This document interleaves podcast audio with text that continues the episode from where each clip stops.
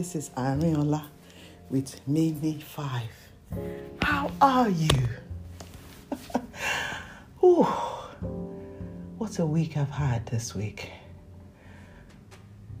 God has been so good to me, so graciously good. I cannot explain it. Um, basically, I made a decision to lay something down and let it go. A very painful decision.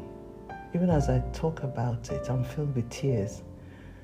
I had to give up a project that was so dear to my heart. And I said, Lord, I let this go. And I remember the story of Abraham. Abraham was uh, the father of the Jewish nation, and he had waited on God for a son for over 100 years because people lived very long in those days. And the son wouldn't come. And then one day he asked God,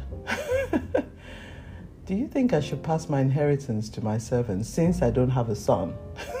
I think God must have laughed. I think, I'm not sure. And God promised that He would do what He said, that He would give him a son. And that son would be the father of so many nations, of which you and I are, if you're a Christian and you believe in Jesus. And then God gave him the son he'd waited for for so long, so long.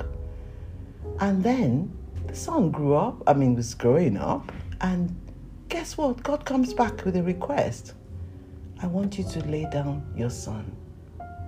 Now, think about it. You waited for something for so long, and suddenly you have it in your hand and you think, I've got it. And then God says, Lay it down for me. I think that this is one of the hardest decisions in my life.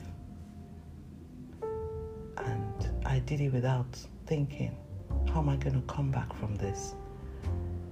But in my heart, I knew that anything I was given was a gift from God.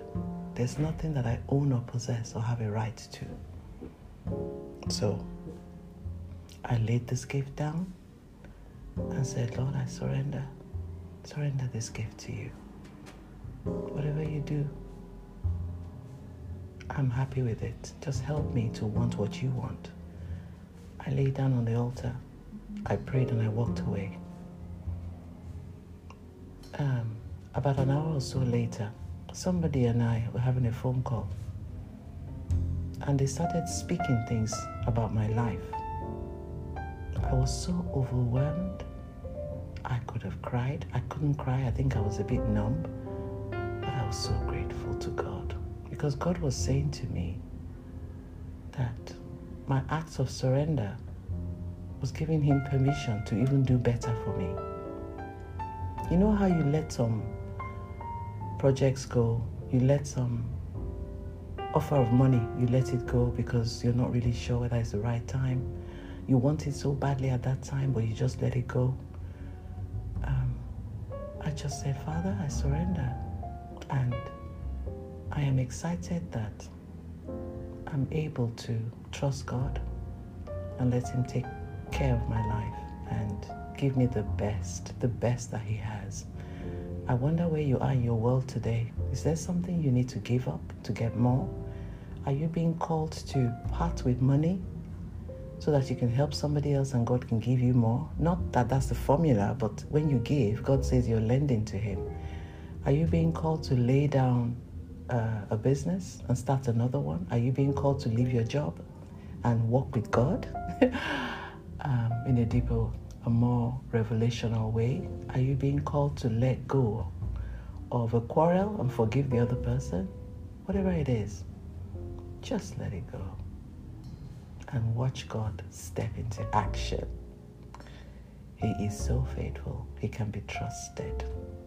You know, I almost forgot to record this. I was just reminded that it's time to post your time to post your podcast, so get on with it. So whatever you are today, let me pray over you. Father, I pray for my listeners and especially people who are struggling with letting go. Give us all the grace to let go and trust you. To let go and let you take care of our lives and shape it into what you want. Because, Lord, we thank you that you have a book written about every one of us.